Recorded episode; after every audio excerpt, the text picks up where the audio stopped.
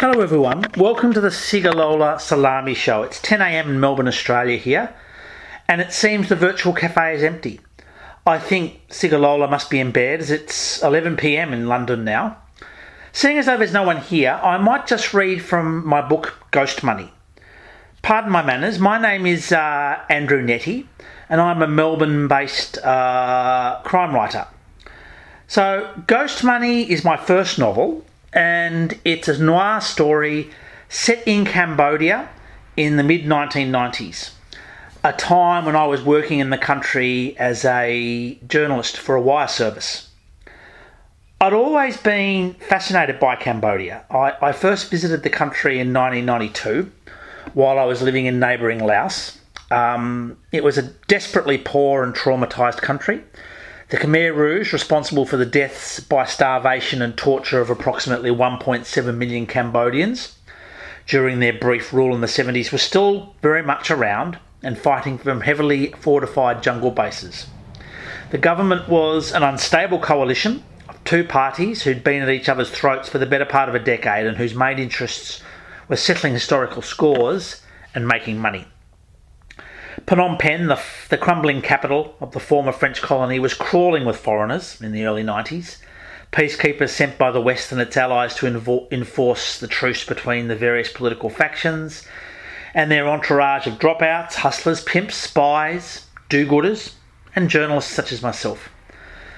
The streets teemed with Cambodian men and women in um, with missing legs and arms, victims of the landmines strewn across the country, there was no there was no power most of the time, and the possible return of the Khmer Rouge cast a shadow over everything. So when the opportunity arose several years later to fill in for one of the wire services, I jumped at it. And as it turned out, from a journalist standpoint, my timing was very good. Unknown to most foreign observers, the Khmer Rouge had been splintering internally for many years. Partly this was a result of the government's relentless military operations against them, but I think a more decisive factor, although we didn't know it at the time, were internal tensions over the movement's direction and how best to divide the spoils from the guerrillas' logging and gem mining operations along the border with Thailand. So in August 1996, a couple of weeks before I arrived in Phnom Penh to fill in for the wire service, Ieng Sary, the former Deputy Prime Minister in the Khmer Rouge, announced he'd split from the movement and wanted to negotiate with the coalition government for amnesty. He claimed he'd grown sick of the fighting and wanted to end the war. A more significant influence were reports the Khmer Rouge hardliners under Pol Pot had discovered that Ieng Sary was skimming the proceeds from gem mining, gem mining and logging operations and were about to move against him. Um, anyway, that's another story, but it's the backdrop of my novel Ghost Money. Um, I always wanted, I always thought Cambodia would be a good setting for a crime story, but I, I didn't just want to write a simple crime story. I wanted to also capture some of the country's history, the sense of a nation in transition. In the mid '90s, young people in Cambodia they wanted change, and they still want it now. The old wanted stability. In between was another group, children of the Khmer Rouge era and the civil war that followed. Um, and as the country opened up with the arrival of UN peacekeepers, a lot of these people felt quite cut adrift. The main character in my novel is a Vietnamese Australian ex cop called Max Quinlan, who is in denial about his Vietnamese background. Um, and in the book, he's given the job to go and find a missing Australian businessman called Charles Avery.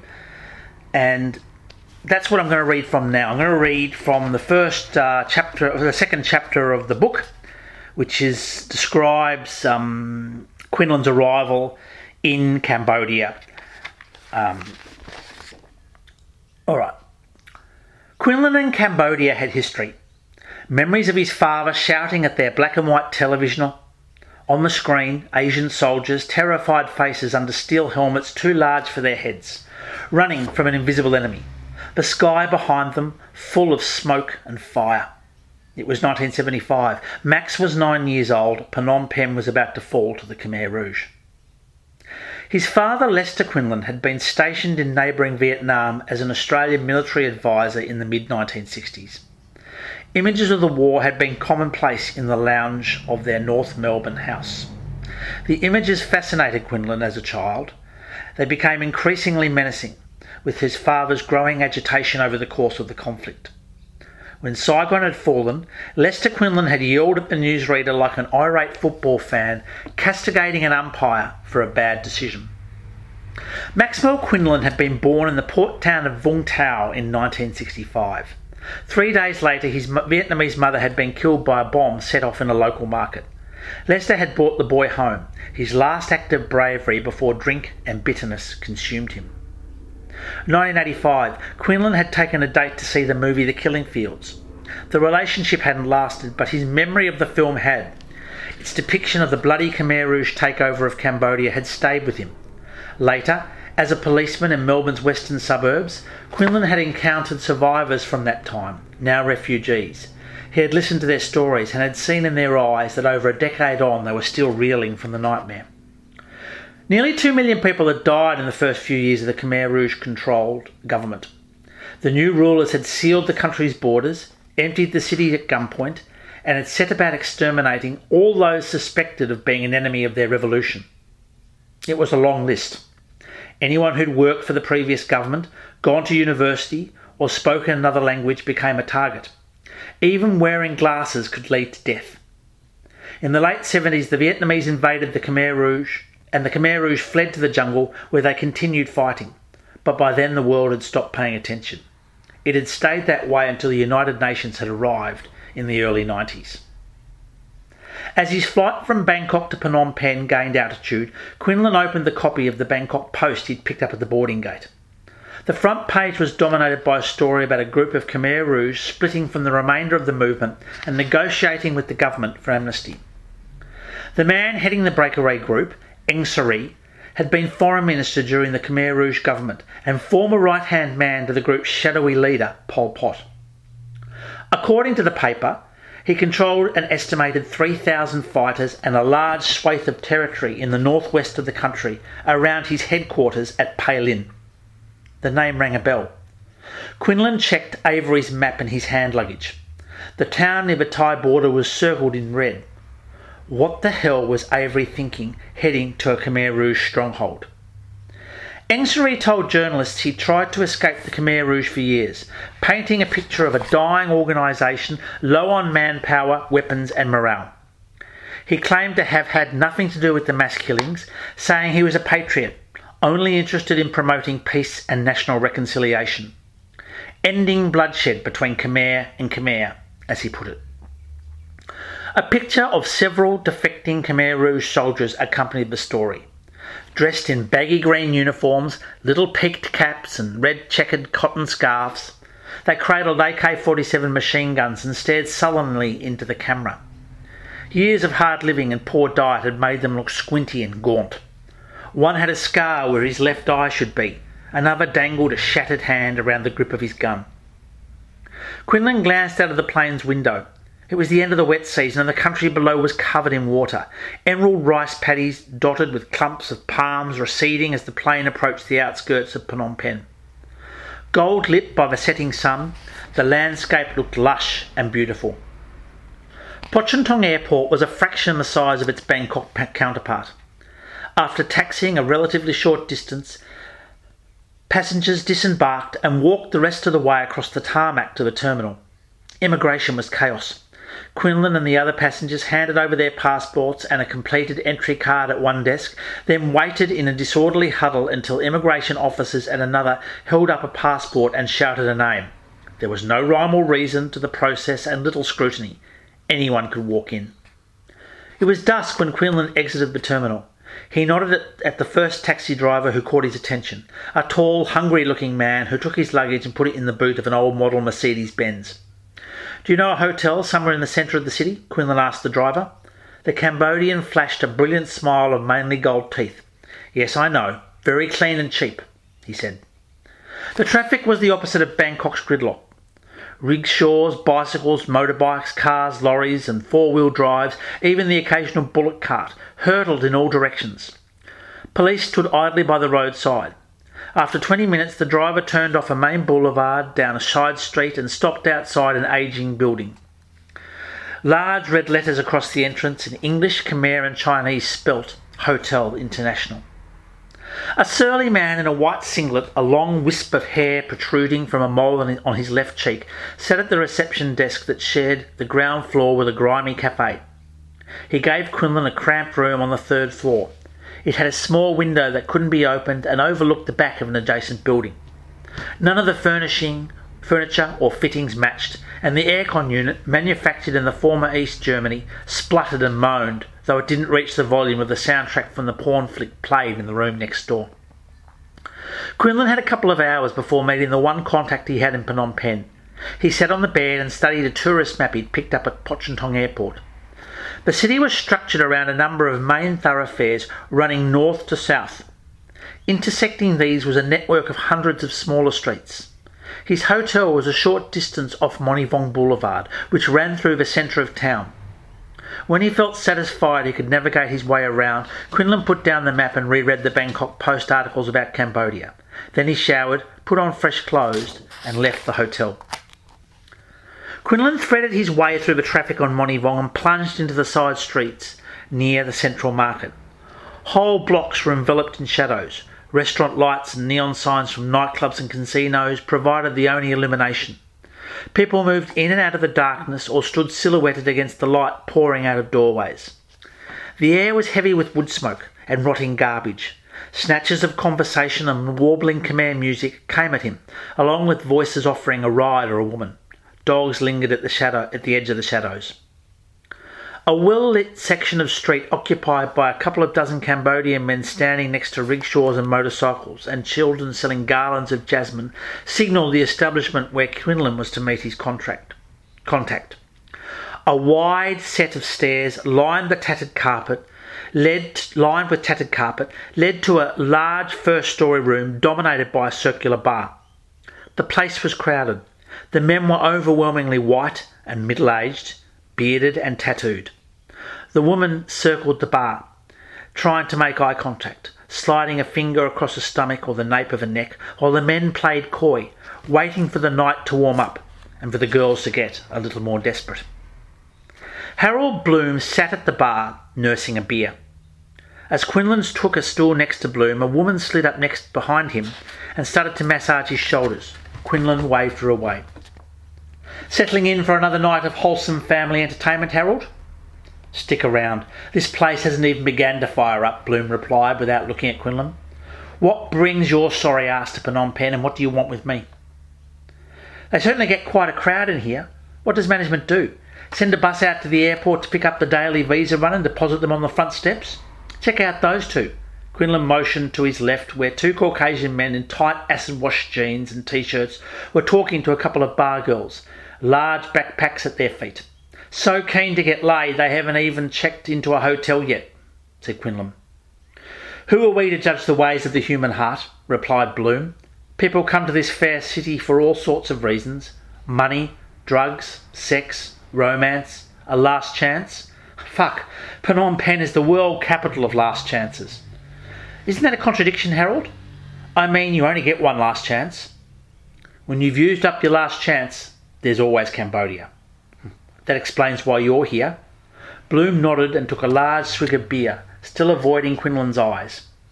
You still a cop, Max? Or couldn't you handle it any more after what happened in Bangkok? Me?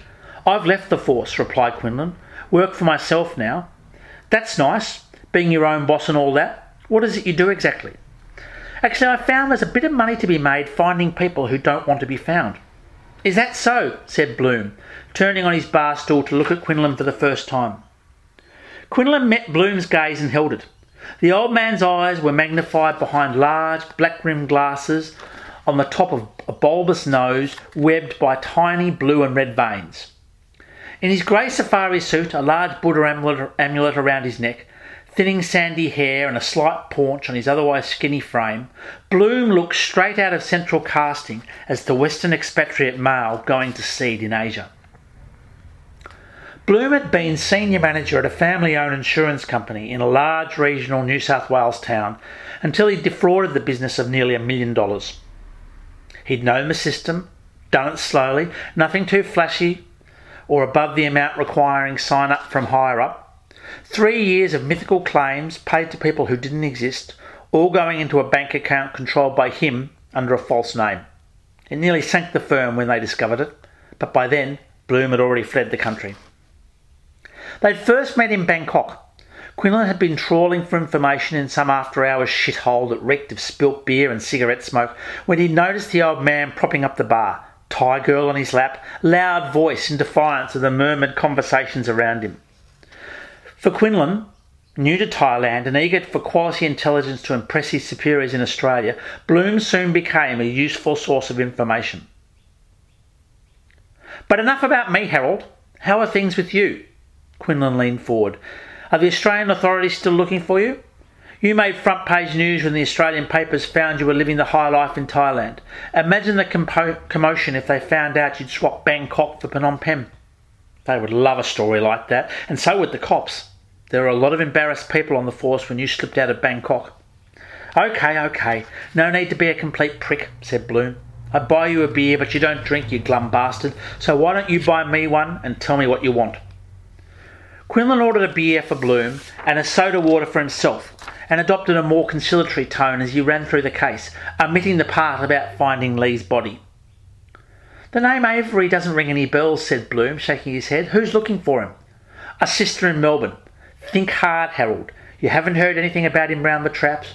Rumours, innuendo, anything at all? Nah, can't help you, I'm afraid. Then what can you tell me about the gem trade in Thailand? I can tell you it used to be a big deal, deal until they ran out of stones in the 80s. Now the Thais specialise in processing and shipping product from other countries, mainly Burma and Laos, and increasingly Cambodia. Most of Cambodia's deposits are in the northwest around Pailin. That's the headquarters of the breakaway Khmer Rouge faction. Yep, Bloom nodded. Pailin's close to the Thai border and supposed to have some of the best sapphires and rubies in Asia. They say you can put your hand in the earth there and pull out a stone. The Khmer Rouge have had control of the town and the surrounding area for years. It used to be key entry point for Chinese military assistance to the guerrillas. When that dried up in the late 80s, the Khmer Rouge raised funds to continue their war by selling gems and timber to companies connected to the Thai military. Bloom grew animated as he spoke, his low down restoring some balance in his relationship with Quinlan. The trade used to be pretty small scale, mainly dealers from Thailand digging by hand, but after the Vietnamese army left in the late 80s, the Thais built roads and bought in heavy equipment. We're talking serious money. What would Charles Avery be doing trying to set up a new gem mine near Pailin? Quinlan said Quinlan thinking aloud. What do you mean? It was something his sister mentioned when we met to discuss the job. And compete with the Thais? Not bloody likely, Bloom scowled. They've got the place sewn up. They pay the guerrillas for concession rights plus a percentage of their profits. Quinlan looked around as he processed the information. A woman on the other side of the bar fluttered her eyelids at him. He returned his attention to Bloom. Let me get this straight, Quinlan said. If Avery was actually involved in any way in gem mining business in northwest Cambodia, he would have been dealing with the Khmer Rouge. It would have been unavoidable, either directly or through middlemen. As for the notion he was starting a mine up, the whole operation is a closed shop between the Khmer Rouge and the Thais. If your boy does have a piece of something, he's either pretty tough or in way over his head. The punters were well lubricated now. The girls, sensing the time to strike, were dancing and flirting with more vigour. Next to them, a Western man and a Cambodian woman were negotiating a price. Couples were starting to leave. Quinlan's gaze lingered on a Cambodian woman who looked barely out of her teens, hanging off the liver spotted arm of an elderly white man. It's late, said Quinlan, glancing at his watch. I'm going to the men's, then I'll leave you to have fun with your friends from the Lonely Hearts Club. The male toilets were at the end of a dank passageway at the rear of the bar. Quinlan turned after zipping his fly up to find Bloom standing at the entrance. What's the rush, mate? said Bloom. Why don't we kick on somewhere? I know this great little karaoke club. We can sing a few songs. I can have a few more drinks. It'll be just like old times. Thanks, but no thanks. I've got a lot to do tomorrow. So have you. What do you mean?